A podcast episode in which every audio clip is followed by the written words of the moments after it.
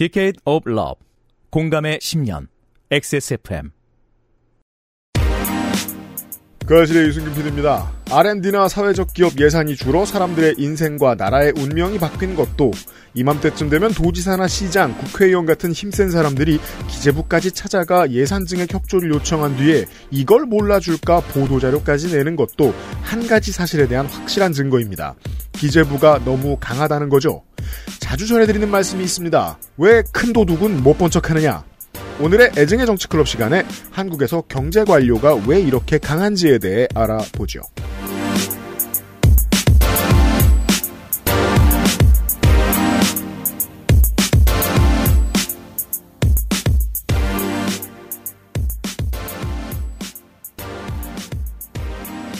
제가 어제 말씀드렸죠. 오늘은 재미없고 더 큰 문제라고요. 저는 윤세민 에디터와 함께 애증의 정치클럽의 이야기를 들을 거고요. 안녕하십니까 윤세민입니다. 나이키 런클럽이 음. 마음이 무거우신가요? 오늘 가벼운 러닝으로 모든 걸 내려놓으세요. 그러니까 앱을 깔았으면 좀 뛰어 이 새끼야라는 말. 마음이 무겁네요. 네. 신발 샀잖아. 뛰면서 듣기 좋은데 그쵸. 팟캐스트. 아 그래요? 네, 너 뛰면서 그냥 팟캐스트 같은 게 오히려 약간 맞아요. 러닝의 친구예요. 네. 그것은 아, 알기? 싫다면. 네. 어. 네, 벨리클럽장에 나와 있습니다. 네, 안녕하세요. 벨빙입니다. 건조 에디터요. 안녕하세요. 전 러닝할 때 음악만 듣는 건조 에디터입니다. 음악을 아직 수십 년밖에 안 들어봐서 그런가? 왜 음악이 안 지겹지? 수십 년도 아닐걸요? 네, 원래 뛸 때는 방송에서 떠들어야 되는데. 왜냐면은 음. 이두 가지 상반된 감각을 쓰니까 네. 어, 한쪽이 힘들면 한쪽이 안 힘들더라고요. 아, 음. 아, 그렇구나. 그러니까 다른 데를 더 아프게 만드는 작전이군요. 제가 그래서 유튜브랑 이제 뭐 유산소 같은 걸 할 때 유튜브랑도 친해질 수 있을까 해서 음. 테스트를 해봤어요. 네. 다음 주에 헬마가 나오니까 사장남천동을 해봤어요. 음. 안 돼. 음. 왜냐면 짤을 봐야 되거든. 어. 갑자기 짤 틀고 지들끼리 웃어. 아, 이거 안 되는데, 이거 안 되는데. 네. 여러분께는 팟캐스트가 필요해요. 전에 유산소 할 때 건담 정주행했던 거 기억나네요. 어, 그러니까 뭘 아예, 그러니까 보는 거면 보통 그런 것보다는 이런 대작을 보지. 네, 그니까요. 음. 예, 맞아요. 러닝을 이유로 그알싫과 함께 해주시는 청취자 여러분. 러닝 코스는 그 나라의 수준입니다. 아, 그럼요. 인프라입니다. 음. 너무 중요한 인프라입니다. 네. 바이크 라이딩, 그렇죠. 모터사이클도 마찬가지고요. 국도도 마찬가지고. 특히나 러닝. 제가 서울 살다가 네. 그때는 한강에서 뛰었죠. 음. 자전거도 한강에서 타고 네. 그다음에 이제 성남으로 갔을 때 성남에서도 이제 조금 안쪽으로 들어갔죠. 음. 그때는 러닝하려면 차 타고 갔어야 됐어요. 와. 탄천까지 네. 차를 타고 갔어야 됐어요. 그래서 그, 저 지자체가 돈 잘 쓰는 그런데 가보면 특히나 러닝하고 자전거 타는 사람들이 엄청나게 혜택을 네, 맞아요. 이제 뭐 맞아요. 여러분 뭐 기장에 계시거나 음. 음. 과천에 계시거나 이런 거 음. 아시잖아요. 음. 네, 여러분이 최고라는 거. 그렇게 돈을 제대로 쓰지 않는 분야에 대한 얘기를 할 겁니다. 음. 그 모든 분야에는 비슷한 사람들이 있습니다. 음. 잠시 후에 들어보시죠. 와, 이게 이렇게 연결이 되나요? 그것은 알기 싫다는 안심하고 쓸 수 있는 요즘 니주라고 하는데 니주 아세요? 요즘 치약. 아니지. 아, 저 봤어요. 네. 인생은 한방 원광 디지털 대학교 한방 건강 약선학과 한 번만 써본 사람은 없는 빅그린 프리미엄 헤어케어 대한민국 1호 반값 생리대 29데이즈에서 도와주고 있습니다. XSFM입니다. 요즘 치약은 판매액의 10%를 소아암 재단에 기부합니다. 나누고픈 사람들의 치약. 좋은 치약, 요즘 치약. 히비스커스 꽃 추출물 65%, 유기농 올리브 10가지 베리 추출물, 이 모든 걸 하나로 빅그린 히비스커스 샴푸. Big Green 약산성 비건 샴푸 빅그린 히비스커스 아직도 생리대 유목민? 어떤 생리대를 써야 할지 불안하신가요? 100% 유기농, 발암물질 유해 성분 불검출. 어떠한 피부에도 자극 없이 안전하게. 무화학 수압 가공. 100% 국내 생산. 믿을 수 있는 생리대. 소중한 사람들, 소중한 당신에겐 29데이즈 유기농 리얼 코튼 울트라 슬림. 항상 얘기합니다. 29데이즈는 세일이 짧아요. 29데이즈 미리 메리 크리스마스. 12월 15일부터 12월 25일까지 할인이 준비됩니다. 29데이즈 치고는 긴 편입니다, 이거 10일. 어. 할인 내용 반값 생리대는 이미 반값인데 여기에 10%를 더 할인을 하고요. 유기농 생리대 대형은 30% 할인하고요. 드림핏은 40% 할인을 합니다. 쟁이세요? 블랙 프라이데이를 놓치신 분들은 이 시즌에 get하시기를 추천드립니다. 네. 저희 이제 그 29데이즈 광고 할 때마다 얘기하다가 요즘은 굳이 얘기 안 하는 게 있는데 어 29데이즈의 다른 커다란 회사들에 비한 강점 중에 하나는 요게 있죠.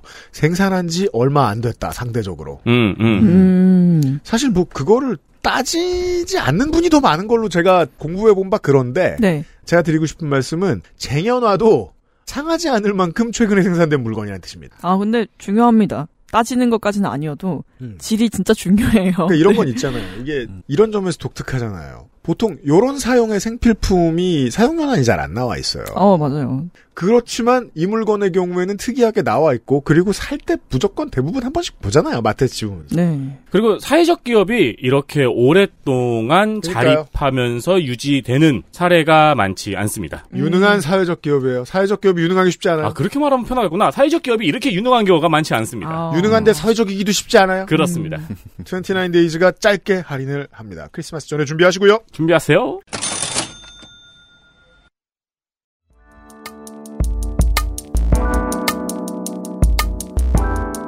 기본에 충실한 뉴스 큐레이션. 애증의 정치 클럽.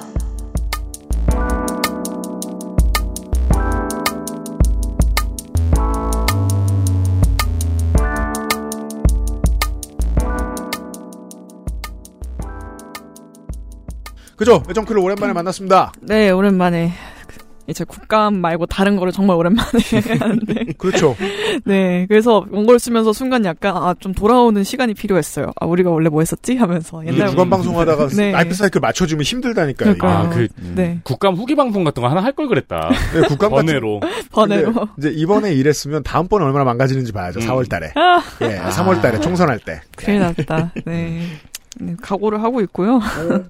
네, 그래서 뭐 옛날에 원고도 한번 읽어보고 뭐 그랬는데 이제 저희 원래 하던 거 있죠. 뭐 펀더멘탈도 두드려보고 건너자. 네. 늘 오랜만에 가져왔습니다. 저 같은 초심자는 20대는 언론에서 당연하다는 듯이 쓰는 표현들이 어려워요. 그거는 그럼요. 네. 모두가 어려운데 네. 아는 척하고 있는 것들이죠. 음, 근데 아는 척조차도 못할 만큼의 수준의 사람들이 있잖아요. 맞아요. 어, 20대 그렇죠. 때는 그게 힘들어요. 네. 그냥 어 약간 이렇게 하면 대충 주어드는 걸 합쳐가지고 이거잖아 이렇게 얘기할 수조차 없어요. 저는 사정당국이라는 기관이 있는 줄 알았어요.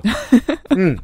그러니까요. 저희 비슷한 수준의 사람들이죠. 네. 음. 나쁘다는 얘기는 다- 당연히 아니죠. 다 모를 수밖에 없죠. 네. 시작하는 사람들이니까. 네. 외국어 공부할 때도 제일 어려운 게 이제 관용어구 수거로 넘어가야 되잖아요. 네. 단어는 어찌저찌 했는데 이건 어떤 상황에서 쓰는 건지 예문을 많이 봐야 되니까. 음, 음.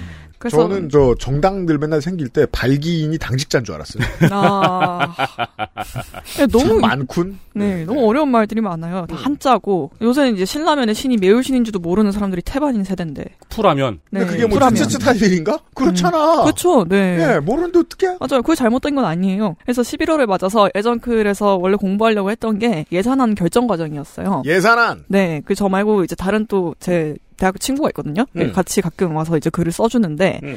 우리 11월에 이걸 한번 해보자. 사실 우리도 잘 모르지 않냐. 음. 뭐쭉 하다가 반복되는 어떤 문구들을 찾았어요. 음. 여기가 기재부 나라냐. 나라가 기재부 거냐? 네. 기재부 갑질, 기재부 음. 입김, 음. 뭐 이런 얘기가 굉장히 많이 나오더라고요. 네. 네. 근데 이게 되게 신경이 쓰였어요. 음. 수거를 모르는 사람들이니까. 음. 그래서 대충 이제 알 수 있는 거는 기재부 권한이 되게 크다. 음. 그걸 문제라고 보는 사람들이 있다.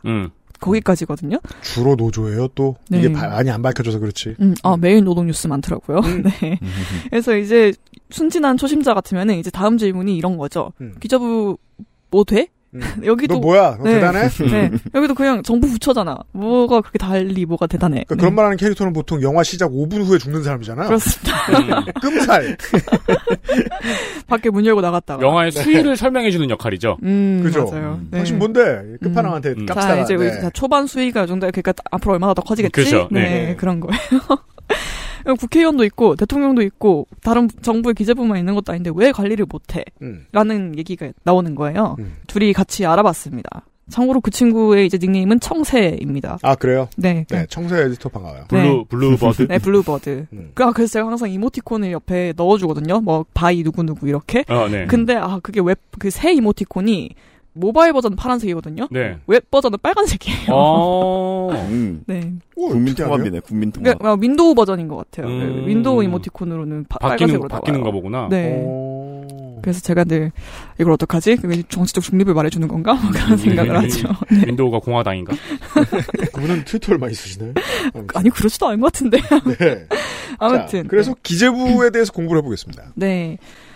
아, 2018년에 나온 한 연구를 얘기를 해볼게요. 좋아요. 이제 오재록 형, 행정학 교수가 음. 중앙부천의 권력 연구를 분석을 했습니다. 어. 네, 4대 천왕을 뽑았어요. 음. 이제 2018년의 4대 천왕은 기재부, 검찰청, 국방부, 국토부입니다. 음. 근데 그 중에 기재부가 노무현, 이명박, 박근혜 정부에서 이제 연속 1위를 차지를 했어요. 음. 근데 참고로 이게 노무현 정부 때 이 구성이 바뀐 거더라고요. 음. 네, 이전에는 기재부 대신에 음. 국정원이 있었고 어. 경찰 그 국토부 대신에 경찰청이 있었고요. 네. 아 음. 국세청도 있었습니다. 와, 되게 되게 상징적인 부분이 많이 생각이 그러니까 나네요. 그렇죠. 정보기관과 음. 수사 권력에 대한 개혁이 국민의 정부 때 거의 마무리됐다는 뜻입니다. 네. 일차적으로 음. 그 뭐랄까 관치국가에서 음. 뭔가 신자유주의로 넘어가는 그쵸. 그래서 그때 살아남은 게 검찰이었고 네. 그때 살아남은 검찰이 기세등등했다는 사실이 노무현 신임 대통령은 마음에 들지 않아서 검사와의 대화라는 걸 했던 거죠. 네. 음. 네. 네. 여튼 그때도 기재부는 셌습니다. 그 서울의 법 얘기 많이 했는데 그 음. 더킹이란 영화도 전 너무 재밌게 그 봤거든요. 저기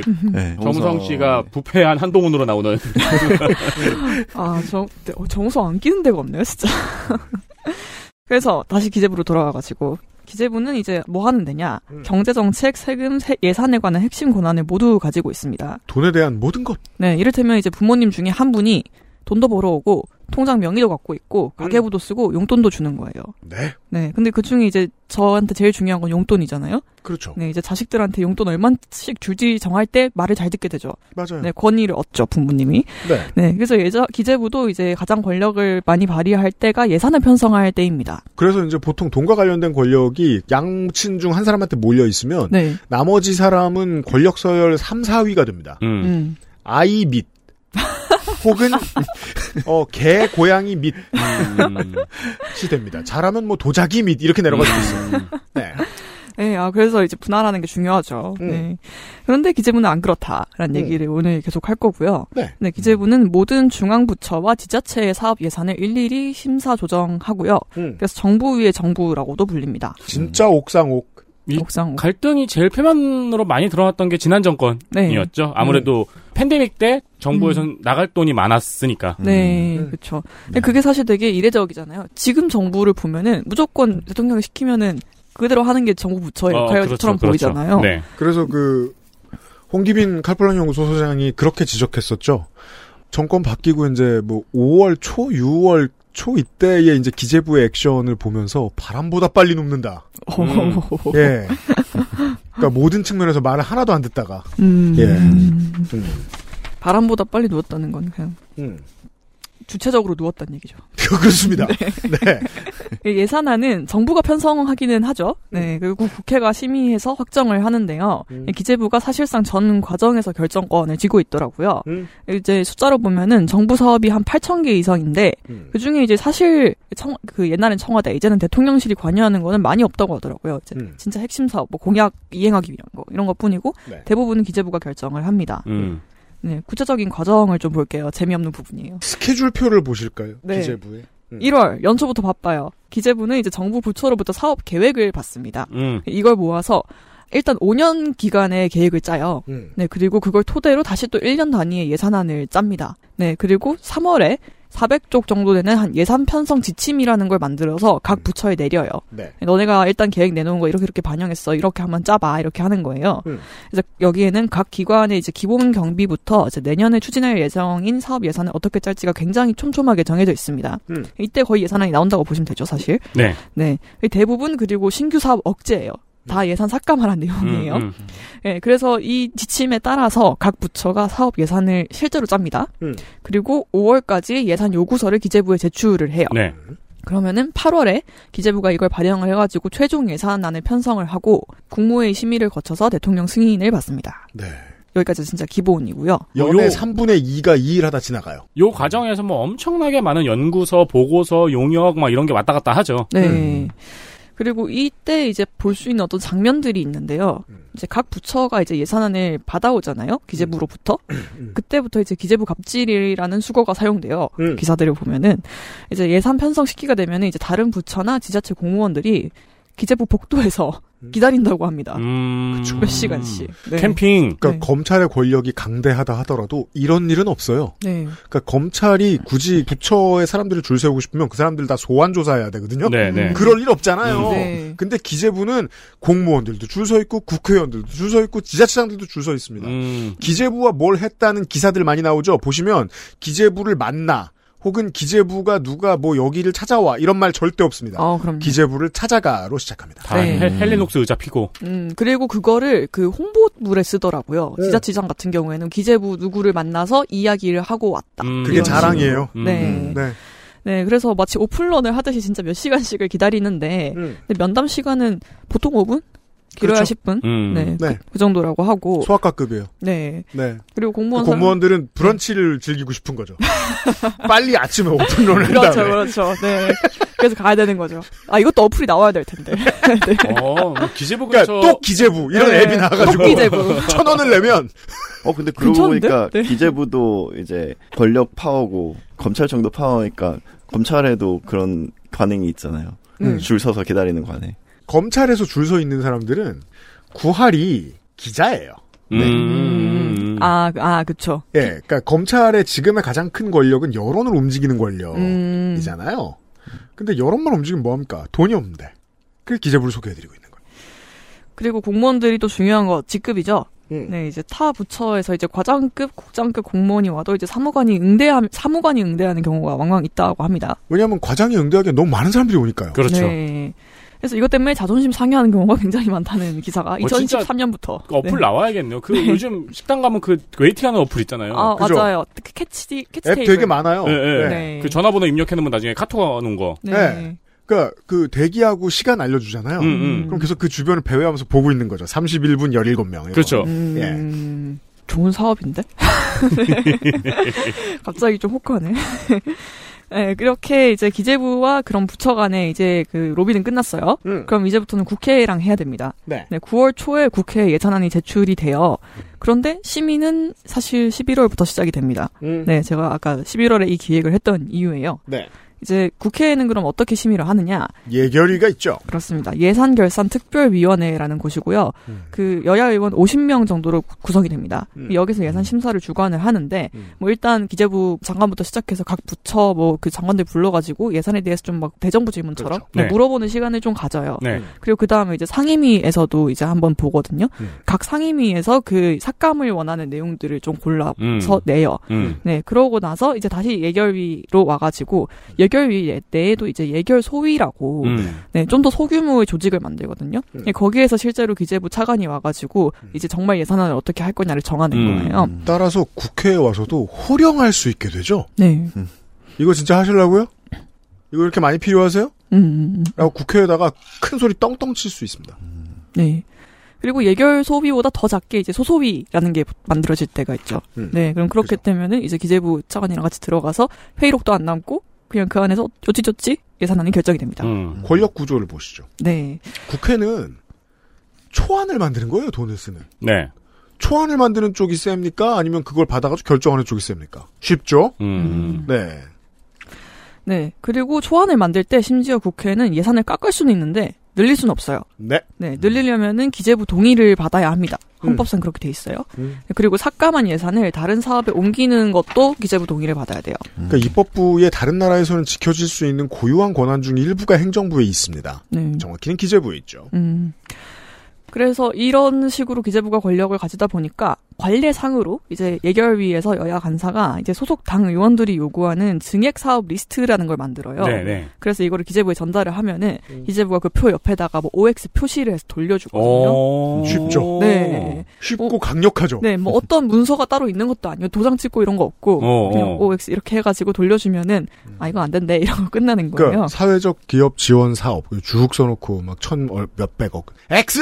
음. 그럼 우리는 이제 그 기사를 보는 거죠. 네. 그리고 그거 표시 한 번 하면은 수억 원짜리가 날아가는 거죠. 미래 입시 같네요. 네, 그렇죠.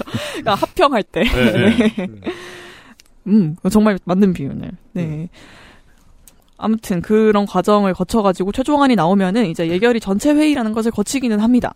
네. 그리고 국회 본회의에 붙여서 투표를 해요. 음. 네. 그런데 굉장히 복잡해 보이잖아요. 음. 근데 이 과정에서 삭감되거나 증액되는 예산이 그렇게 크지 않아요. 음. 이제 원래 예산안 초안의 1% 어. 안팎입니다. 네. 왜냐하면 최초에 본인들이 합의한 걸 나중에 또 깎을 일도 별로 없어요. 음. 근데 증액할 권력은 없잖아. 음, 네. 음, 많이 움직일 일 없습니다. 음. 그러니까 실제로는 중간에 검사하는 사람이 최종 결정권을 가지고 있는 구조예요. 음. 사실상. 네. 이렇게 예산권이 사실상 기재부에 집중이 되어 있으니까 생기는 부작용이 당연히 있겠죠. 네, 네. 나라의 도둑이 늘어나는데 그건 결론이고요. 나중에. 네, 어떻게 늘어나느냐를 말씀드릴게요. 음. 우선 정보 비대칭성의 문제가 너무 커요. 음. 이제 예산실 업무가 대부분 비공개거든요. 그렇죠. 네, 아예 그 예산실이랑 기재부 장관실이 층이 다르대요. 음. 네, 예산실이 뭐 3층에 있다 그랬나? 네, 어. 네, 두 층 정도 차이가 난대요. 네. 어. 그래서 물리적으로 아예 분리를 해놓은 거죠. 네. 장관의 입김이 들어가지 않게 하기 위함인가요? 입김이 들어가지 않기 위해서라기보다는 혹여나 모를 외부 유출을 피하기 위해서인 것 음. 같아요. 네. 네, 그렇게 비공개로 진행을 하고 그 기간이 7월 정도까지예요. 네, 음. 대통령 보고를 마칠 때까지예요. 네. 네, 그때까지는 외부에 절대 안 알려지고 그리고 이후에 이제 공개되는 예산서도 사실 사업별 예산액만 나와 있어요. 구체적으로 그 사업 내에서 어떻게 집행을 할지는 안 나와 있고요. 음. 네. 대신 기재부는 다 알죠. 음. 어디에 어떤 예산이 정확히 얼마나 쓰이려고 네. 이렇게 하려고 하는지. 근데 그래서 일하기 어려워지는 게 국회입니다. 그렇죠. 심의권을 가지고 있어요. 있지만, 음. 네. 그 생각해보면 그렇잖아요. 그 아까 제가 11월 정도부터 심의를 시작한다고 네. 했잖아요. 음. 근데 그러면은 뭐 제대로 볼 수 있는 기간은 길어봤자 한 달이고 음. 그 전에 뭐 예산 심의를 준비는 하긴 하겠지만 음. 그럴 수 있는 기간도 너무 짧은 거예요. 음. 네. 네. 그리고 10월에는 국감이 있잖아요. 그죠. 네, 그럼 7월 한 8월쯤에 국회에 안 넘어와도 그때는 이제 국감 준비하느라 바쁠 거고, 음. 네, 실질적으로 볼 수 있는 건 진짜 한 달 정도라고 보는 게 맞을 것 같아요. 남는 시간에 남는 시간. 음, 지역구 없나요? 그죠. 그럼 네. 또그 짧은 시간 안에 우선순위라는 게 생기잖아요. 그러니까 이 예산안 검증하고 그 삭감하고 증액하는 이 과정 보고 있으면 300명의 국회의원이 왜 부족한지 아주 절절히 느껴지게 됩니다. 음, 예, 예, 예. 그리고 또 맞아요. 같은 당 의원끼리 또 모여서 얘기할 일도 있을 텐데 그 시간도 안 맞을 거고. 음. 그리고 같은 당 국회의원끼리도 사이가 안 좋아져요. 예산 다루다 음, 보면. 그죠, 그죠. 음. 왜냐면 또, 또 네. 각자의 지역 민원이 있고 해- 하니까. 지역 SOC 있고 음. 네, 지역 특화 사업 있는데 맞아요. 그래서 심, 그, 숫자로 보면은 지난 5년 동안에 이제 부처 요구 예산이 마감된 다음에 음. 그러니까 저- 그 부처에서 이렇게 이렇게 해주세요라고 요청한 그 아까 3월 정도까지 내- 네. 낸다고 한 그 아니라 정부가 예산안을 제출하기 전까지 국회에 제출하기 전까지의 음. 예산 조정액이 국회 심의 과정 조정액의 7배입니다. 그러니까 국회의 힘보다 7배의 힘을 최소한 그리고 이 음. 과정에서 그 결정되는 각 부처에 배분되는 예산 총액도 공개가 안 돼요. 음. 심의 전까지. 음. 국회 심의 전까지. 그래서 그 부처에서 재원을 얼마나 가지고 있는지도 알 수가 없어요. 이게 그 예산이 투명하지 않다는 건 또 어떤 점을 시사해 주냐면 이 예산을 계산해서 최종적인 숫자를 어디에 얼마나 배분하는지 그 해당 직원과 임원이 누군지 알 수 없다는 것도 중요합니다. 음, 이름을 알 수 없다. 네. 네.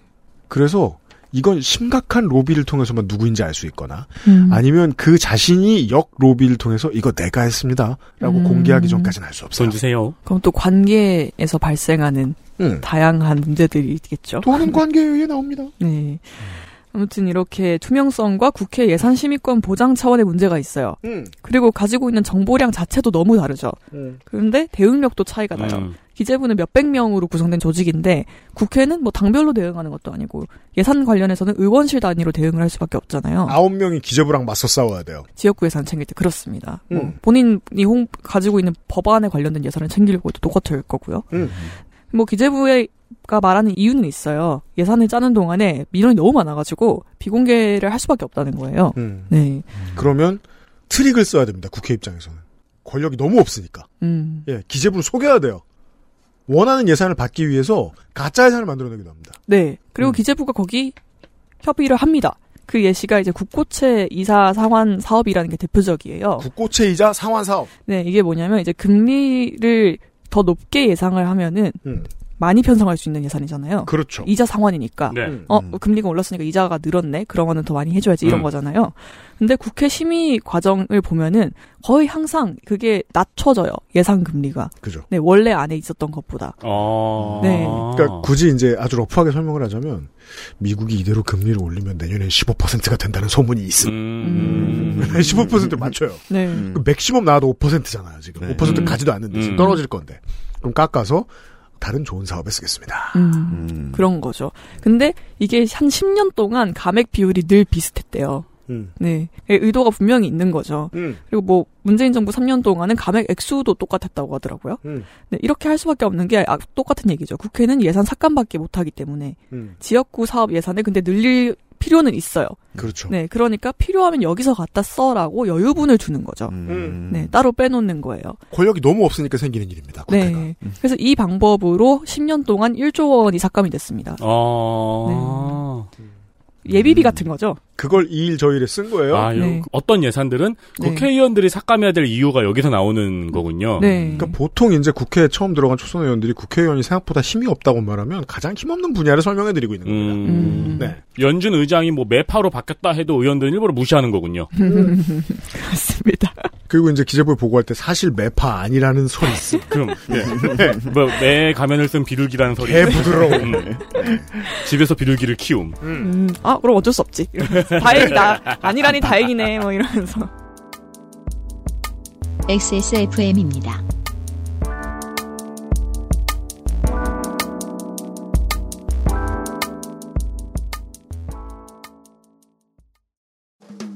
공부를 시작하고 싶지만 어디서부터 시작해야 할지 막막하셨죠? 원광 디지털대학교 한방 건강약선학과에서 전통 식이 전문가로의 길을 안내드립니다. 새롭게 변할 나의 미래. 인생은 한방.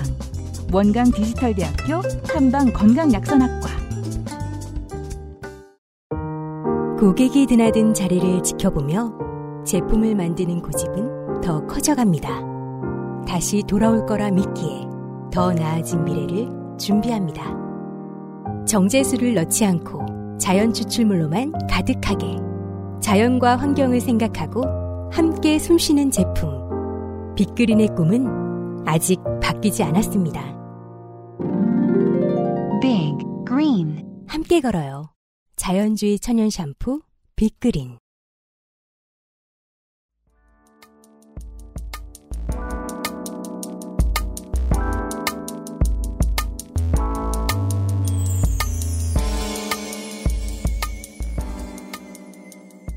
그 사업 얘기로 돌아오면은 이제 사업을 사실상 폐기하는 경우도 있어요. 아까 잠깐 말씀하셨던 그 재난지원금 얘기가 거기에 해당이 국회가 있고. 엄연히 만들어 온 사업을 사실상 무력화시킬 능력이 있다는 점에서 네. 어, 검찰과 비슷한 권력을 가지고 있습니다. 이게 음. 어떤 법안이나 어떤 아젠다를 대표하는 정치인을 잡아들일 권한이 있잖아요. 음. 검사는 검찰은 네. 예 기재부는 다른 방식을 쓸 수 있습니다. 이래서 정민이 지난 정권 때 기재부 장관 이름을 잘 알았죠. 네, 음. 그렇습니다. 21년도 행정안전부에서 지역사랑 상품권 사업이라는 걸 했잖아요. 네. 음. 네, 그래서 기재부가 이거를 마음에 안 들어했어요. 음. 그래서 3월에 예산 지침서에서 사업 전면 재검토를 지시를 했거든요. 음, 음. 근데 이제 행정안전부는 당연히 이제 반발을 하죠. 이제 작년보다 느- 그 내- 늘어난 예산을 요구를 했었어요. 네. 근데 재검토를 말한 거예요. 음. 그 뒤에 뭐 협의가 좀 있긴 했지만 최종적으로 그 예산이 행안부 요구안에서 83.3%가 삭감이 됐습니다. 17%를 남기면 사실상 상품권을 발행할 힘은 없어집니다. 음. 그냥 앉아 있는 음. 사람 사탕 먹으라고 사탕 사줄 돈 정도가 나옵니다. 음, 완전히 없애진 못하니까 그렇게 네. 한 거죠. 네. 그리고 뭐 정부 기조와 이렇게 완전히 엇갈리는 입장을 내놓은 게 또 있었는데요. 음. 아까 재난지원금이랑 그리고 2021년에 자영업자 손실보상 법제화에 대해서도 반대 입장을 냈어요. 가급적 아래로 내려가는 돈을 절대로 풀지 않습니다. 네. 기재부는. 네. 이두 안 모두 정세균 당시 국무총리가 기재부에 제안을 한 거였거든요. 음. 아까 말씀하신 잘 알려진 홍남기 음. 네, 당시 기재부 장관이 계속 거부를 했습니다. 여기서 이제 이게 기재부 나라냐가 처음 등장해요. 그렇죠. 요게 이제 각종 음. 신문에 직접 인용으로 헤드라인을 장식했었죠. 음, 네, 정세균 총리의 말이었습니다. 네, 네. 네. 한 번 더 생각을 해보면 이게 음. 행정부의 그 요런 그 정부 정책에 대한 어떤 브레이크를 걸 수 있는 장치가 있는 게 아주 나쁜 건 아닐 수도 있어요. 아주 나쁜 건 아닐 수도 있어요. 기재부 네. 장관은 후한 사람보단 짠 사람이 낫긴 하죠. 그죠. 네. 대통령한테 쓴소리 절대 못하는 것보다 낫죠. 그쵸, 그쵸. 지금 저희가 네. 보고 있잖아요. 네. 이게 권력의 어려운 지점이잖아요. 아니 어떤 나라들은 대통령한테 이 예산을 걸- 결정할 수 있는 권한도 있어요. 그래서 그냥 대통령이랑 국회랑 티키타카해서 결정해 음. 라고 하거든요. 근데 한국은 그걸 두려워해요. 대통령이 너무 센 게 싫은 나라예요. 음, 맞아요. 네. 그리고 그랬어야 할 충분한 이유가 있다는 걸 서울에 네. 보면 보고 알았죠. 음, 그쵸, 그쵸. 네. 그러면은 우리 말고 행정부한테 나눠주는 게 맞을 것 같은데 왜냐면 법원대로 하라 그러면 이상하니까. 음. 그래서 행정부라고 있는 게 재경부였던 거예요. 근데 문제는 재경부와 국회가 티키타카를 하는데 재경부가 앞서면 음. 재경부가 행정부에서도 제일 센 부처가 될 수 있다는 거예요. 음. 그 가정을 누군가는 했을 거고 그게 지금 현실이 되어 있는 거죠. 그러니까 뭐 관련 인사와 대화를 나누다 들었던 얘기. 이런 얘기 은근히 자주 합니다. 음. 야 근데 너무 이상한 사업을 들고 오는데 어떡해. 이상한 사업. 제가 만약 국회 입장이라고 생각해 보죠. 네. 그걸 왜 네가 판단해? 음. 그게 음. 이상한 사업이 아닌지는 정치의 영역이고 민의의 영역이야. 음. 국회가 판단했는데 왜 네가 판단해? 음, 음. 그러니까 제 말이 100% 옳진 않을 수도 있죠. 왜냐하면 민원 사업만 다 해주다 보면 국회의원도 빨리 빠르게 부패할 테니까. 음. 그러니까 이제 어떤 상황이냐면은 은행에 대출을 받으러 갔는데 은행 직원이 근데 그 집은 앞으로 집값이 오를 것 같지 않은데요? 라고 음. 물론 빌라 같은 경우에는 그 이후로 대출이 안 될 수는 있겠지만 네. 예. 뭔가 내가 대출 받으려는 목적에 대해서 평가를 하는 음. 그 어, 실업급여. 고나리. 고나리질을 하고 그 할아버지 할머니의 신혼집 터졌던 데여가지고 내가 살려고 그러는데 어, 예, 예. 그 이유를 안 들어주는 거야. 음. 기재부 혹은 은행 직원이. 그쵸. 아, 근데 실제로 그것 때문에 대출이 안 나오는 거는 있는 일이어가지고. 그리고 그럴 권한이 있습니다. 네. 자, 이게 권력을 이렇게 나눈 덕분에 국회의원이 대다수 우리 박덕흠이나 몇을 제외하고는 심각한 부패를 저지르지 않을 수 있게 됐고 음. 음. 그 대통령의 권력이 좀 나눠졌어요. 근데 권력은 어디로든 가잖아요. 그쵸. 그래서 훅 쏠려 있는 겁니다, 지금. 음. 총량은 맞아. 변하지 않죠. 차를 살려고 은행에서 돈을 빌리는데 은행 네. 직원이 그 차는 삼계통이라서 별로라고 하는 거예요. 뭐, 뭐 돼? 그러니까 너 뭐 돼? 그러니까 내가 끔살. 제일 센 사람. 알고 보니까 온 동네 사람들이 다 그 사람이 사는 차를 샀던 거야. 아. 찍소리 못하고. 그렇죠. 아, 영화 마지막에 어, 이제 후드를 어, 벗으면서. 온 동네 사람들이 거. 8000cc를 끌고 다니는 이유가 있었어. 네. 그래서 훨씬 낫지만, 낫지만, 안 되는, 이렇게 뭐 필요한 일도 못 하게 되는 상황도 발생할 수 있다는 얘기잖아요. 네. 똑같이. 네. 네. 모든, 굉장히 양자택일적인 그런 관점으로 접근할 수는 없으니까요. 음. 네. 그래서 뭐 기재부가 뭐 신규 사업의 예산 편성을 좀 꺼려서 뭐 새로운 사업의 예산을 과감하게 투자하기 어렵다라는 거는 이제 모두가 아는 사실이죠. 음. 근데 이걸 예시로 한번 볼게요. 네, 왜냐면은 뭐 재난지원금이랑 그 자영업자 그 손실보상 같은 경우에는 아 그래도 돈 어떻게 그렇게 많이 써라고 얘기할 수도 있잖아요. 음. 네, 그거는 이제 좀 보수적인 경제적인 어떤 관을 가지신 분들은 동의할 수도 있어요. 그죠. 네. 네. 일리가 아주 없는 얘기도 아니었고. 작은 정부를 지지하는 사람이라면. 네. 그러니까 뭐 내가 저 로비 자금으로 200억을 먹는 건 문제가 아니지만 음. 어, 온 국민에게 60만 원이 더 돌아가는 건 음. 심각한 부패다. 음. 예, 모럴 해저드다. 포퓰리즘이다. 라고 생각할 수 있어요. 그렇죠. 그럴 수 있어요. 음. 그러면 다른 거 한번 볼게요. 음. 네, 일단 그 문재인 정부가 이거 되게 많이 까먹었을 것 같은데 음. 공영형 사립대 정책이란 걸 한 적이 있었어요. 네. 이게 뭐냐면 그 사립대학의 예산 절반을 정부가 지원하는 대신 음. 사립대학을 공적으로 운영하게 한다는 거였어요. 그죠. 네. 음. 네. 대선 공약이었고요. 음. 그리고 2018년에 그러니까 그 집권하고 거의 바로 음. 교육부가 시범 사업을 하겠다고 예산 편성을 요구를 했어요. 음.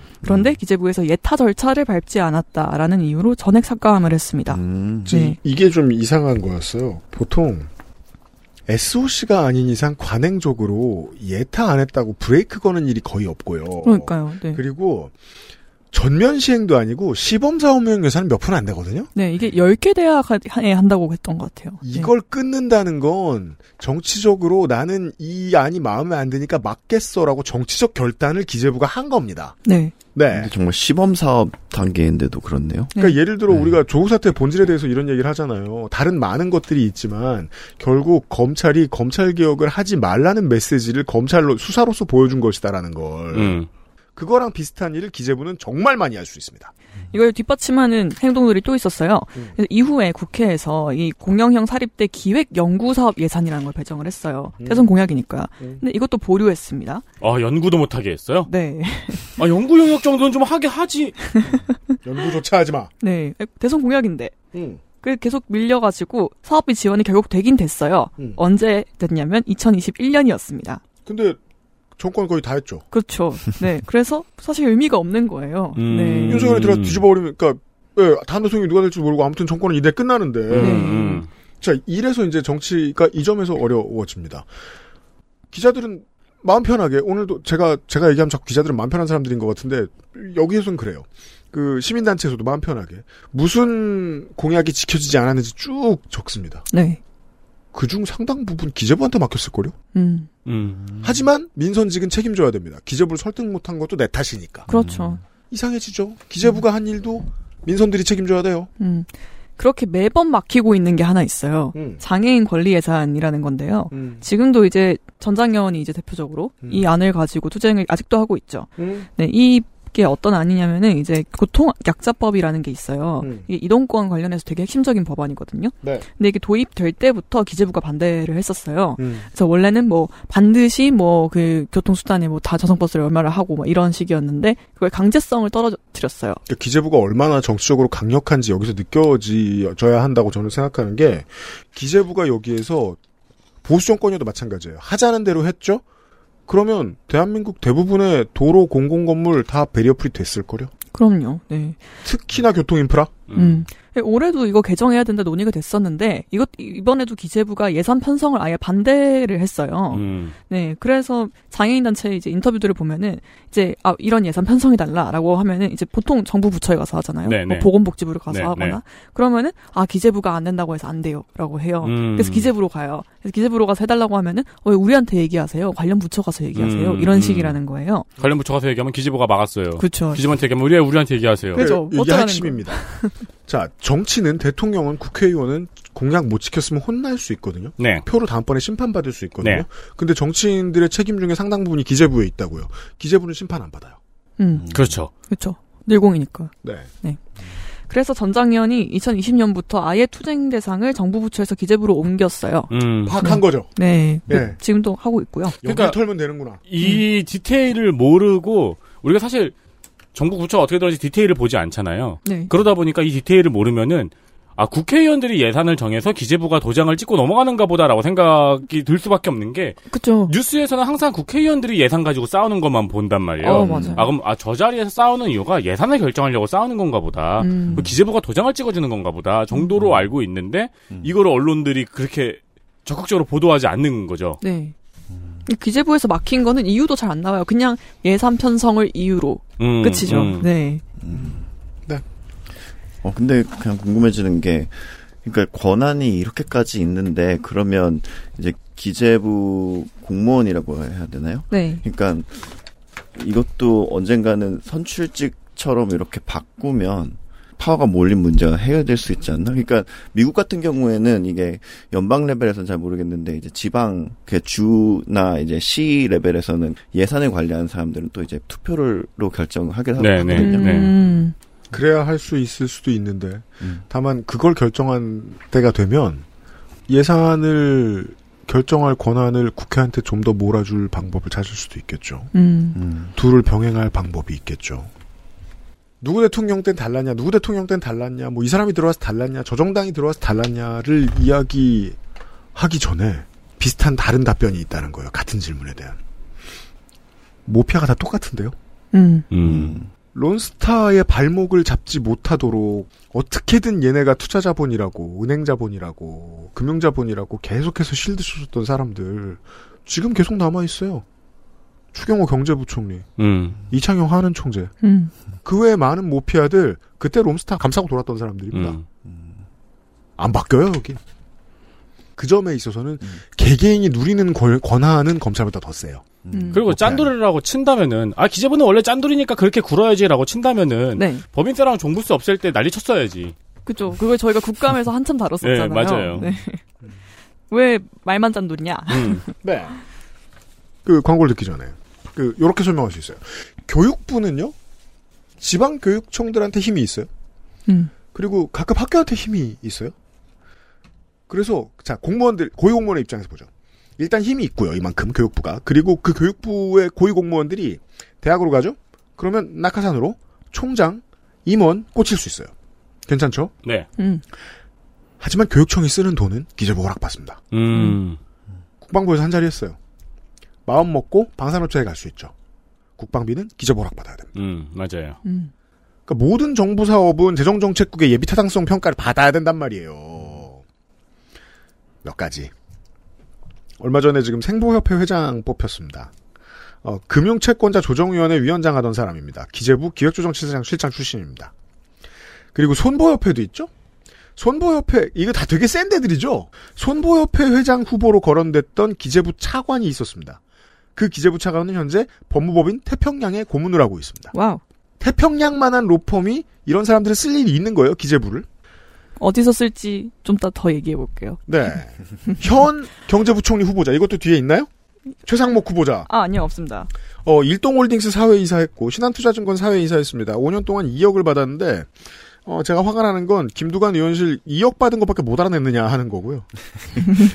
더 직접적인 이제 기재부 파워의 사례는, MBC가 작년쯤에 단독으로 냈었던, 우리도 얘기했던 울산 석유공사 본사 월세 사건이죠. 음. 14년에 지었습니다. 1,800억 들였습니다. 멋있어요. 통률이죠. 새 건물입니다. 3년 뒤 17년에 민간회사에 매각합니다. 음. 방만 경영 운운하다가. 그럼 그 소유공사 어디 가요? 그 자리 그대로 있죠. 월세 내고. 월세 내죠. 월세 연 80억 좀 넘습니다. 내가 지었는데. 와, 내가 지은 공사. 나를 위해 지었지. 5년이면 40억이 돼요. 아니, 5년이면 400억이 돼요. 그죠. 이걸 산 회사가 있습니다. 투자사가 있습니다. 1대 회장은 전 재무부 장관, 2대 회장은 전 금감원 부원장, 3대 회장은 전 금감위 부원장. 이 회사 이사 중에는 전에 론스타 코리아 대표하던 차정아 이사, 론스타 코리아 사외이사 하던 유일호 씨 있습니다. 이 유일호 씨는 박근혜 정부의 마지막 기재부 장관입니다. 음. 다 기재부를 거쳤습니다. reward도 검찰들보다 셉니다. 음. 이 사람들은. 왜요? 검찰은요, 가봐야 사외이사 하거나, 로펌이나. 로펌밖에 못 가요. 근데, 기재부는, 아까 교육부 얘기 말씀드렸죠. 기재부 고위 공무원들은 어디든지 갈 수 있어요. 음. 제가 좋아하는 미트로프 노래. 착한 소녀는 천국에 가지만, 나쁜 소녀는 아무데나 다 갈 수 있지. 아. 아무데나 다 갈 수 있어요. 그 일단 다른 부처 차관으로 많이 갑니다. 네. 아. 돈 따와야 되니까. 외청장 많이 갑니다. 네. 돈 따오니까요. 네. 그래서 국방부 차관도 가고요. 여성부 차관도 갑니다. 그리고 실제로 기재부 출신은 출마할 때 네. 기재부 출신이라고 꼭 써놓습니다. 음. 엑스포 조직위원회, 올림픽 조직위원회 다 기재부 음. 보냅니다. 돈 문제 전문가는 어딜 가나 전문가거든요. 돈 안 드는 데는 없으니까요. 그리고 산하 공기업 어디든 갑니다. 음. 조폐공사만 갈까요? 아니요. 수출입은행도 가고 투자공사도 갑니다. 근데 그건 다 기재부 산하잖아요. 민간 기업도 갑니다. 당연하죠. 재벌사들은 부사장급들 기재부 출신 엄청 많이 뽑습니다. 음. 그리고 이 사람들은 뭐 기획 뭐 이렇게 보통 자리에 앉히는데 대부분은 정부 내에 있는 정보를 수집해오는 스니치 역할을 합니다. 그리고 검찰들 가야 되는데 로펌에도 가죠. 로펌만 가나요? 검찰은 못 가는 데 있어요? 회계법인도 갑니다. 음. 자문 고문합니다. 근데 거의 약간 로비스트네요. 너무너무 중요한 로비를 할 수 있는 사람이니까요. 네. 돈 맞다. 관련된 로비를 하는 사람이니까. 맞다 우리 총리 음. 아, 네, 기재부 출신. 우리 늙은 팽포 음. 네. 그 따뜻한 데 있다 오셨잖아요 또. 네. 그리고 음. 조규용 보건복지부 장관, 박문규 산업통상자원부 장관, 음. 김주영 금융위원장, 지금 현 정부 기재부 출신들이에요. 기재부의 파워가 어떤지 소개를 해드렸습니다. 광고를 듣고 와서 좀 더 정리해보죠. XSFM입니다.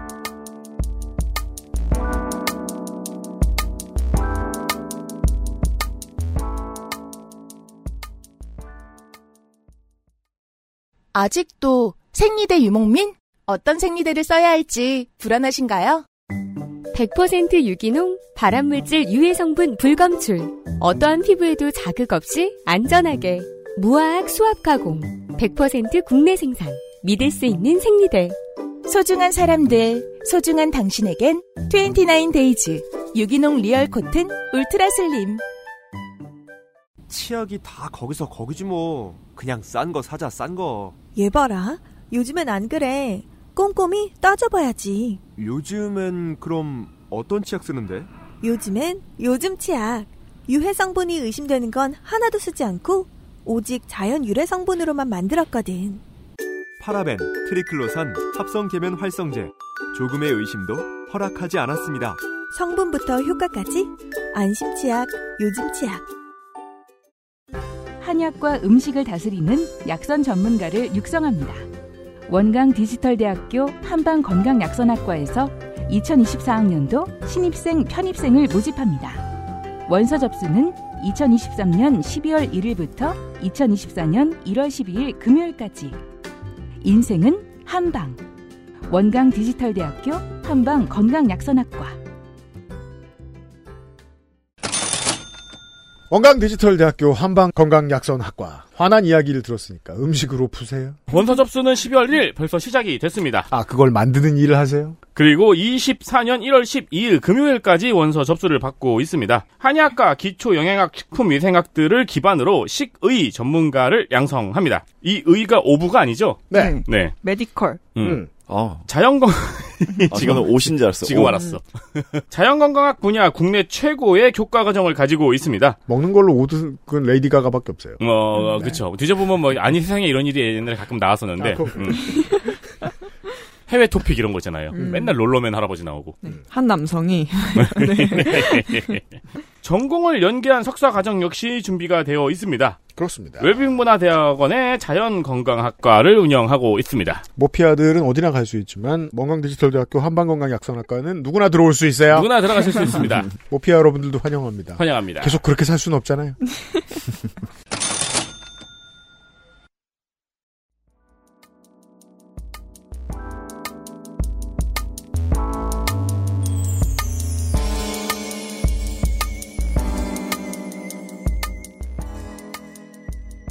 저도 그래요. 그 우리 지난주에 전혜원 딜 시간에 전혜원 기자가 SM이 뭐 하는 회사인지 소개하다가 저한테 쫑코 먹었잖아요. 근데 네. 제가 그래서 궁금한 건 그거였죠. 아니 이걸 소개했다는 걸 편집국에서 이상하게 생각 안 했냐. 저는 옛날에 황당한 게 네. 피디님이 마이클 주던을 설명하고 있더라고요. 아 진짜 설명해야 된다는 강박이 있으니까 저는 이 음. 일을 하면서부터는. 그래서 그러면은 다른 거 뭐 해놨나 보니까 그 또 기업 공개 아- IPO IPO. 음. 개념에 대해서는 설명해놨더니 위에서 설명하지 말라 그랬대. 어 음. 진짜요? 아니 SM도 모르는 것들이 어, 그래서 다 친절할 필요가 있는 거예요. 그렇죠. 모피아를 설명해야 돼요. 실컷 말해놓고 이제 설명을 하는 거죠. 네, 죄송합니다. 아니에요, 네. 네, 모피아 이제 Ministry of Finance 원어 발음으로 해주시겠어요? Ministry of Finance. 오, 오. 아틀랜타 한인회에 재밌다. 앉아 있는 기분이에요. 아. 네. 네, 재무부를 뜻하는 이제 영어 약자. 이게 MOF 예요. MOF인지 모르시는 분들은 많으셨어요. 어, 저도 몰랐어요. 네. 이거랑, 예, 아무튼, 모프랑 마피아를 합친 말이에요. 어. 네. 모가 아니라 모프예요. 네. 그래서 전 현직 기재부 관료의 막강한 권력을 뜻하는 말입니다. 음. 네, 아까 다 말씀해 주셨지만, 뭐, 음. 기재부는 은퇴하고 나서 뭐, 여기저기 많이, 뭐, 아무 데나 갈 수 있죠. 음, 음. 네. 그, 꽃보다 남자. 것처럼. 아까 다른 노래 가사 말씀하셨지만. 꽃보다 남자, 아, 바람만 음, 있으면 어디 어딘지 갈갈 수. 있으니까요. 네. 아, 저는, 저는 그거 생각했는데. 어. 갑자기, 당연히 그거 말씀하실 줄 세대 알았는데. 문제죠. 저는 93년 노래를 얘기했습니다. 95년입니다. 아, 알아들은 나쁘듯해. 네, 암- 전 윤지우 생각했습니다. 네. 모피아는 그래요. 네, 모피아는 윤지우입니다. 아무튼 뭐 지방 정부에서도 국가 보조금 확보를 위해서 기재부 출신 연립을 많이 하고요. 음. 네, 그리고 2021년에 이제 기준으로 보면은 경제부시장과 부지사를 준 광역시 도 10곳 중에서 6곳의 기재부 출신이 재직 중이었어요. 임기 채우면 또 국회의원 갑니다. 그렇죠. 음. 이거는 뭐 양당에 다 포진되어 있습니다. 음, 네. 왜냐하면 모든 지자체가 다 이런 사람을 필요로 하니까요. 그렇습니다. 음. 네. 네, 뭐 다른 부처 장차관, 뭐 중앙정부 핵심 직책 다 얘기했고요. 음. 네, 그 윤석열 정부의 수치를 볼게요. 이제 고위공직과 기관장급만 봤을 때 모피아 비중이 12% 음. 가장 높은 비중이었습니다. 다른 음. 모든 집단과 비교했을 때. 이게 이제 박근혜 정권 때는 더 많았어요. 음. 그러니까 이건 분명합니다. 그 기관장과 차관장 장관 다 합해서 음. 기재부 출신이 제일 많았습니다. 박근혜 때. 음. 네. 압도적으로. 음. 네, 그러면은 펀더멘털은 봤으니까 네. 격가지를 볼게요. 좋아요. 그럼 어떻게 하자는 것이냐? 음. 네, 저희 어제 선거법 얘기를 했지만 음. 어, 뭐 기재부 권한에 대한 얘기도 비슷해요. 다 똑같은 얘기를 합니다. 당연한 얘기. 네. 아 기재부 권한 비대화하는 거에 보수 언론도 진보 언론도 동의해요. 음. 네네. 되게 보편적이고 해결책도 여러 가지가 나와 있어요. 음. 네, 그걸 몇 가지를 보면은 일단 예산권을 대통령실로 옮기자는 게 그럼 있습니다. 대통령실에서 예산을 짜고 뭐 네. 거절을 하고 네. 승인을 하고 네, 그런 거죠. 이게 미국은 그렇게 하고 있어요. 네. 네. 그리고 이거의 장점은 대통령 공약을 실현하기가 쉽다는 거죠. 음. 아까 그 문재인 정권의 그 사립대학 정책 같은 일이 없다는 거죠. 음, 음. 좋아요. 네. 단점은 대통령 권한이 너무 크다는 겁니다. 그렇죠. 네. 그래서 대안이 다시 나온 게 국무총리실로 옮기자는 거예요. 음. 네, 왜냐하면 국무총리가 이제 각 부처와 수시로 협의를 할 수 있잖아요. 음. 그러니까 부처별 예산을 조정하기에도 훨씬 이제 역할을 하기 바람직하다라는 얘기입니다. 진짜 총리가 되겠네요. 그죠? 진짜 총리. 그러니까 두 가지죠. 그 이원 집정 부제를 왜 싫어하는지는 제가 아직 정확히는 잘 모르겠습니다만 저도 그렇게 좋진 않지만 싫지도 않거든요. 음. 두 가지 흐름입니다. 대통령한테 더 큰 권한을 주는 거 싫어하고요. 음. 총리한테 무슨 권한을 주는 거 싫어합니다. 적당히 해 다들. 네, 이 두 가지 트렌드 네. 기억하십시오. 음. 네, 근데 이런 시도가 없었던 건 아니에요. 그럼요. 네, 더 재미없는 얘기 역사. 역사 봅시다. 네, 잠깐 볼게요. 네, 이승만부터 노태우 정부까지는 이제 재무부와 경제기획원이라는 이원화 체제였어요. 음. 네, 경제기획원은 경제개발계획 그때 이제 국가주도였으니까 음. 그리고 예산을 담당했고 음. 재무부는 금융정책이랑 세제를 담당을 했었어요. 그럼 따라서 실제- 다른 부처는 재무부를 만날 일이 없습니다. 어, 음. 그럼 실제로 예산 자체는 경제기획원에서 그렇죠. 짰던 거고요. 네네네. 일종의 금산분리죠. 어, 음. 그러네요. 네. 그리고 김영삼 정부에서 바뀌어요. 두 음. 기관이 통합됩니다. 음. 재정경제원이 됐어요. 음. 이때부터 너무 권한이 많다, 비대하다, 공룡 부처다 이런 공- 얘기가 공룡 나왔어요. 부처. 네, 음, 네. 음. 공룡, 공, 공룡. 아예 포기하고 니은으로 발음하세요. 공룡. 응. 어. 야, 세훈이한테 이런 충고를 듣는다는 건 아주 수치스러운 일이긴 한데. 아, 근데 말할 말이 없는 게 얼마 전에 신당 창당을 한 번 했어요. 그렇죠. 신당 창당. 제가 아. 울 뻔했어요. 근데 거기서 너무 좋아하면 속상할까봐 좋아하지 않았어요. 일부러 티를 내지 않았어요. 아니, 은근히 근데, 아니에요, 아닙니다. 자랑하려고 그랬는데 그만해야겠어. 전에, 이제 알았습니다. 전에 저한테 산신령 말씀하셨잖아요. 아직도 기억해요, 제가. 네. 네. 그래서 그 다음은 국민의 정부. 네. 개- 재정경제원을 해체했어요. 국민의 정부는 재정경제원을 없앱니다. 네, 해체하고 대통령 직속으로 아까 얘기했던 대통령실을 옮기기. 음. 네, 직속으로 기획예산위원회를 두려고 했었어요. 그죠. 네. IM 국가 환란을 틈타서 이런 계획을 해보려 했습니다. 음. 네. 그런데 이제 당시에 야당이 굉장히 강하게 반대를 했습니다. 이게 뭐가 문제냐?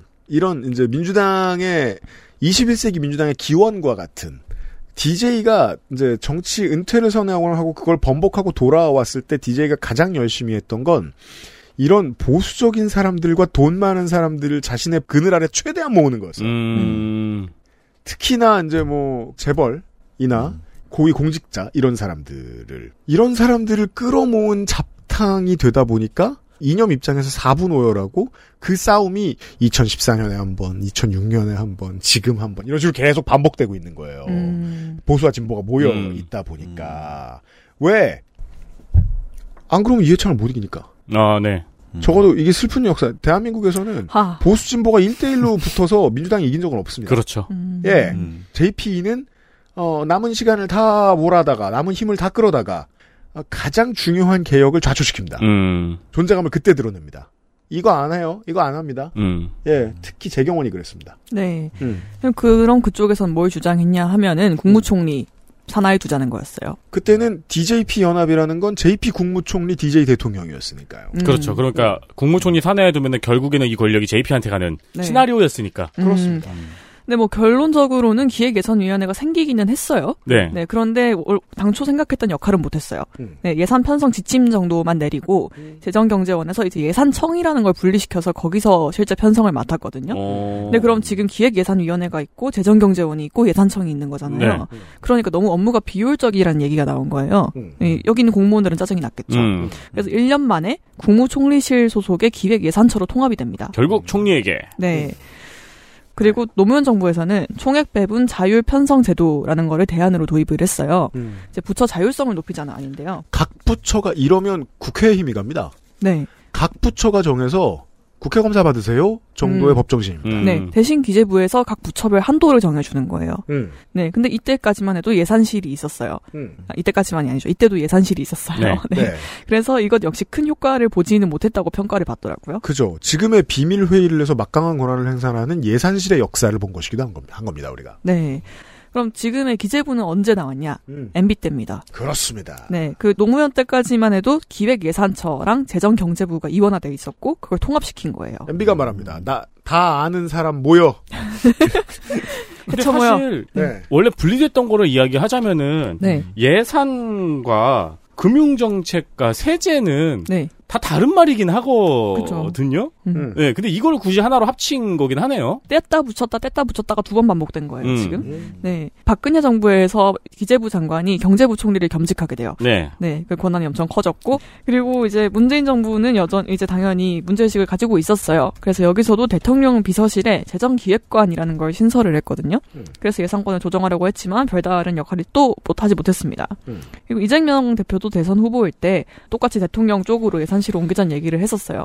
윤석열은 대선 때부터 별 언급이 없었습니다. 네. 생각이 없었어요. 네, 의견이 없습니다. 음. 그럼 지금까지 본 거는 이제 대통령 쪽으로 가는 거, 국무총리 쪽으로 가는 거, 그리고 마지막으로 그럼 국회로 가는 게 있겠죠. 음. 네, 국회는 이제 정확히는 예산실을 옮기자는 것보다는 권한을 강화시켜주자는 거예요. 네. 2022년에 그 민주당 맹성규 의원이 관련해서 발의를 했는데요. 맹성규 의원도 이게 고위공직자 출신인데 이 사람은 재경부 출신이 아니고 국토교통부 출신이죠. 음. 권력의 크기에 있어서 기재부에 가장 일을 가는 사람들이 국토교통부입니다. 음. 왜냐하면 이 사람들 없으면 지들이 제일 세거든요. 음. 아. 많이 시달려 본 솜씨인 거예요. 그죠. 아까 저희 4대 천왕 봤잖아요. 네. 거기 정부 부처 중에 딱 기재부랑 국토부 있었어요. 그렇죠. 꼭 네. 사대 차원 중에 둘은 사이가 안 좋아요. 맞아요. 네, 그 어떤 안이었냐면은 이제 핵심은 예결위를 상설 상임위로 만드는 거예요. 아까 시간이 너무 짧은 게 문제라고. 네, 그죠. 네, 예결 네. 특위가 아니라 네. 네. 그래서 1년 내내 예산 업무에만 집중할 수 있는 국회의원들을 두자는 거예요. 어, 그럼 우리 국정감사 때 예결위도 해야겠네요. 그런 거죠. 그죠. 음. 근데 그러면 이제 여전히 그 맹성규 의원안도 저희가 찾아보고 이 빈 부분을 누가 고쳐주길 바란 게 아닐까 싶을 정도로 큰 구멍이었던 게 그 소수가 법사위보다 더 세질 텐데. 그러니까요. 네. 너무 음, 그죠. 알짜 상임위가 돼요. 그거 어쩔 거임? 네. 사실 이미 지금도 예결위에 들어가는 걸 두고 엄청나게 다툼이 아, 그렇죠, 심하거든요. 그렇죠. 맞아요. 네. 그냥 현재 예결특위 구성 그대로 상임위로 바꾸는 쪽이 조금 더 낫다고 생각하는데 음. 음. 그러면 나머지 상임위에 집중을 덜 할 테니까 거기 들어가는 의원들이 음, 음. 그런 음. 단점이 있을 수는 있습니다. 현재까지 나온 건 이렇습니다. 네. 그리고 맹성규 의원 안에서 플러스로 있는 거는 이제 노무현 정부랑 비슷하게 기재부가 그 총 예산이랑 부처별 한, 예산 한도를 보고를 하는 거예요. 음, 네. 지금은 그 한도조차 제대로 알 수 없다고 했잖아요. 음. 그리고 그것부터 국회가 심사할 수 있게 하는 거죠. 음.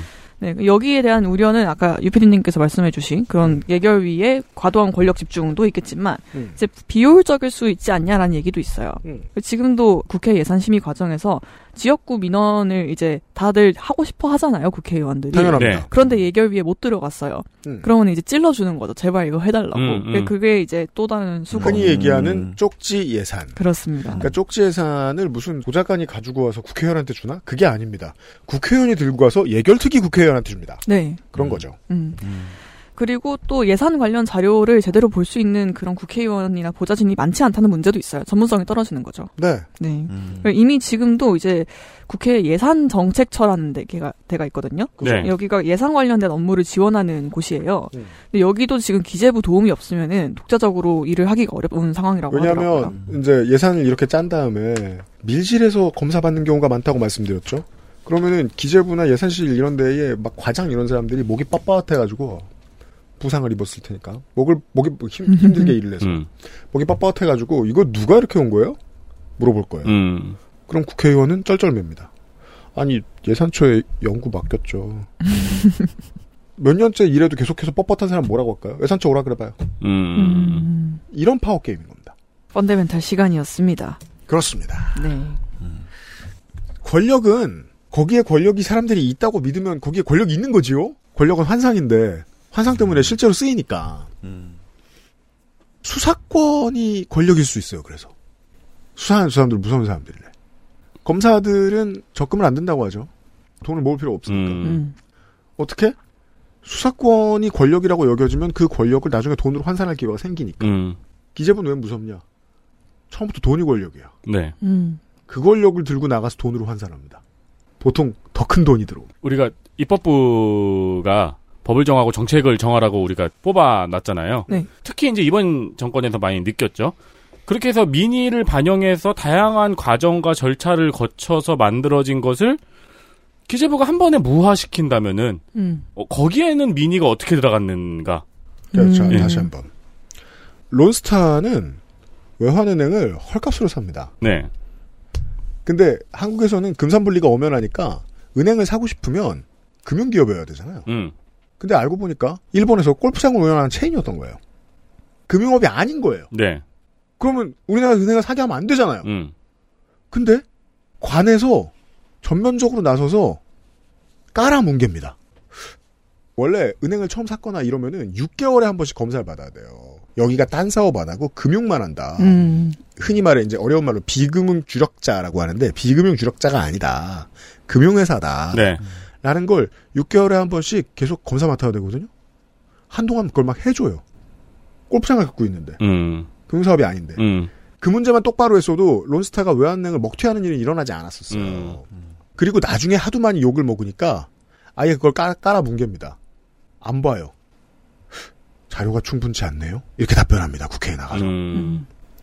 자료를 요구했는데 론스타가 주지 않네요. 그런 일들을 해요. 지금도 요직에 있는 사람들이, 지금도 장관하고 있는 사람들이. 그래서 금융위기를 넘어서서 다시 전 세계의 금융이 화랑을 맞기 시작했을 때가 돼서 고점에 HSBC의 외환은행을 팔아치우고 나가죠. 지금 알려진 것만 해도 7조 넘는 돈을 벌었습니다. 그럼 7조를 버는 동안 가장 중요한 조력자가 됐던 모피아들한테 1, 2억 단위가 돌아갔을까요? 그들이 바보입니까? 장난 아닌 사람들입니다. 그렇겠죠. 하나의 팀만 더.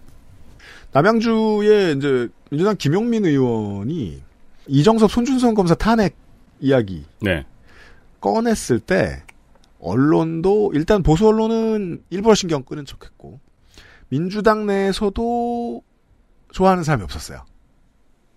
해본 적이 없고 이건 왠지 월권인 것 같거든요. 음, 음. 아무리 사위가 마약을 한 걸 덮어주느라 경찰더러 돌아가라고 하고 음. 아무리 없는 정치적 사건을 만들어내기 위해서 검사랑 좀 보수 정당이랑 짜고 뭘 해도 검사를 탄핵하면 안 될 줄 알았어요. 가장 중요한 이유는 권력이 검찰에 있다고 민주당 의원들이 믿었기 때문이에요. 하나 쳤다가 나머지가 우리 다 잡아들이면 어떡해? 그렇죠. 라는 두려움. 근데 지금 이정섭 검사를 탄핵하고 이상한 기류가 흐릅니다. 하나, 보도가 안 됩니다. 어, 그러네요. 센 특수통 검사가 날아가서 지금 변호사 기업도 못하게 생겼는데 음흠. 아무도 신경을 안 씁니다. 지금 민주당은 냄새를 맡았죠. 네. 어?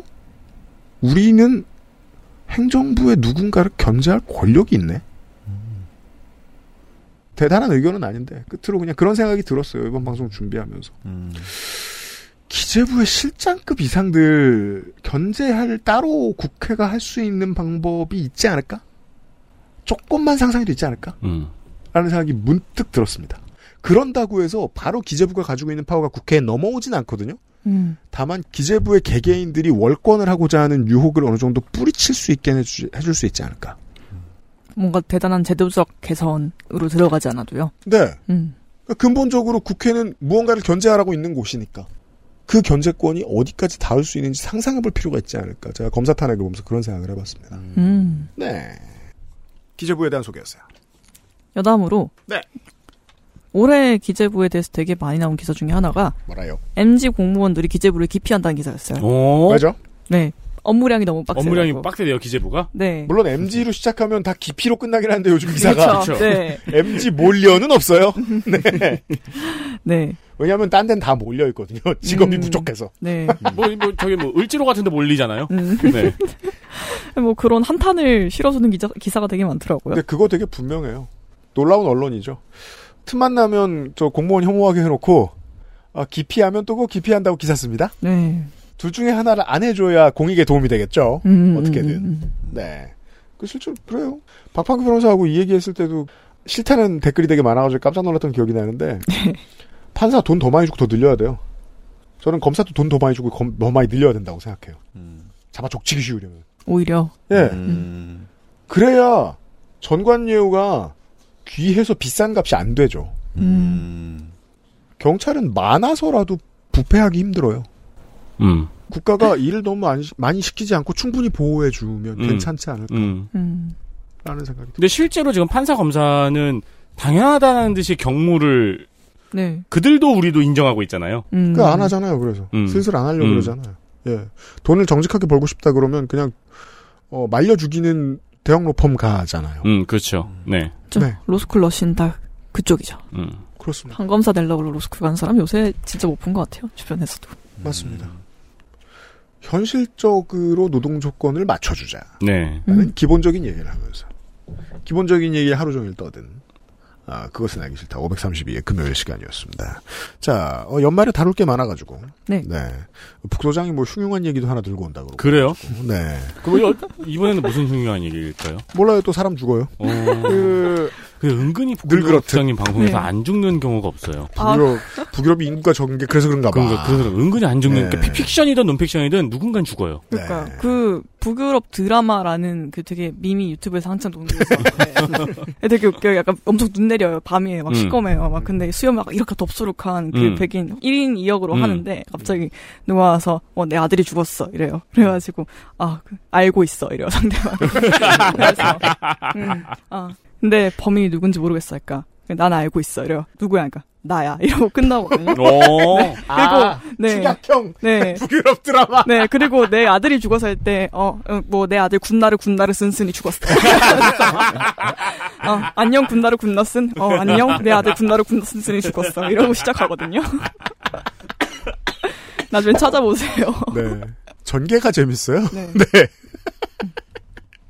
그건 뭐 연말에 얘기할 거고. 네. 그리그리하여 바쁜 일정이 있어. 어, 애정클은 조금 더 어, 여유롭게 해드리고 내년에 다시 만날 수 있도록 하겠습니다. 새해 복 많이 받으세요. 예, 청취자 여러분, 아, 애정클은 내년에 만나도록 하고 내일 이 시간에 올해의 마지막 먹는 이야기 시간으로 찾아뵙도록 하겠습니다. 네. 애정클의 두 분은 테라플루 들어보셨어요? 테라플루. 네. 테라플루 그 독감 때 먹는 음, 감기 때 맞아요. 먹는 네. 거. 네. 감기 약. 나았어요? 예? 감기 나았어요? 먹고 약 나으셨어요? 그 테라플루 제 와이프가 되게 좋아해가지고 네. 그저께도 먹었는데 안 낫는다는 소리 있어요. 테라플루야? 그래요? 음. 내일 방송을 잘 들어주세요. 어, 테라플루 되게 잘 듣는데. 모든 게 설명되어 있어요. 맞아요. 테라플루가 안 나는다는 설이 있는데 왜 네. 나았는지도 설명해 드립니다. 드립니다. 뭐 뭐 플라시보 이런 건 아니죠? 자, 약 먹는 이야기 시간에서 찾아뵙도록 하겠습니다. 꼭 내일도. 다시 만나 주십시오. 그것은 알기 싫다. 532회입니다. 감사합니다. 감사합니다. 감사합니다.